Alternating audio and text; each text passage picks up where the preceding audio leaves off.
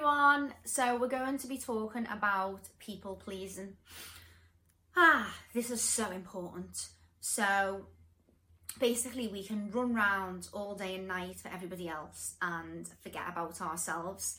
Now, people pleasing can come from so many different things. Some of us might know that we're people pleasers, some of us mightn't be, and some of us might not know that we are and take great offence to be called a people pleaser. But the facts are, if you sacrifice yourself in order to help others, you're a people pleaser. So what we do to have a little look at this is we have a look at the things we do for others, and then we can ask ourselves, in the process of me doing this for somebody else and helping somebody else, am I sacrificing myself? That's what we need to ask. If we're not sacrificing ourselves, then it's not a problem. Obviously, we all want to help people and we all want to, be there for others. Of course we do. But sacrificing ourselves or hating ourselves in the process is a form of self-abuse. And we can't do that.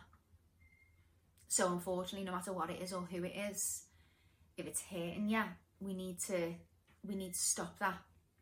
So have a little look at how you often spend your time, and if you are maybe overgiven in some places and some situations where it's not adding value to you or it's harming you in the process. And if you can't disconnect from this, maybe try and create some space. Obviously, we all have things that we need to do and it's life, but you can create space and you can create boundaries. So people pleasing comes from a subconscious belief that we will only feel loved and accepted if we give to others. It's a feeling of not enough, a limiting belief inside that if we don't help somebody else, that we're not enough, or we're not a good person. And we are enough regardless of what we do. There are some situations and places where you could give till eternity and you still wouldn't feel enough, because until you feel enough for yourself, you're not going to be enough. You're not going to feel enough.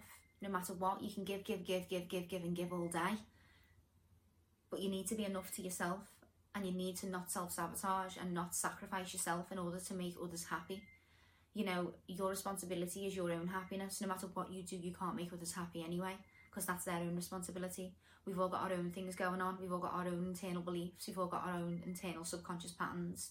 We all perceive things differently depending on what's happened in our lives, our knowledge, what we've acquired, what we know, our own internal patterns. So it's impossible to be able to give and make somebody else happy regardless. So what we need to do is we really need to look at, am I sacrificing myself in this situation? If you find that you do people please a lot, setting some boundaries is going to be really helpful for you, and it'll be really good to start using some I am enough affirmations. We can people please consciously and not be aware of why subconsciously, but how we people please when we're older is because subconsciously when we were younger a need wasn't met through childhood, and we then believe that the only way that we are going to feel loved and accepted is if we continue to give. Maybe we only was accepted when we gave.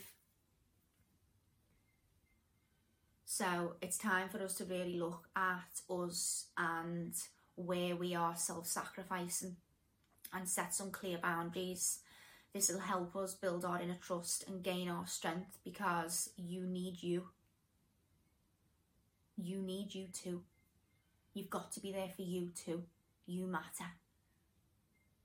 So it's time now to put ourselves first and to really take a look at where we are spending our time and how we're using it, because we need to be doing things today that's going to help us in our tomorrow. So that's a little bit on prioritising our time. I hope you enjoyed it. I'll see you on the next one. Thanks, everyone.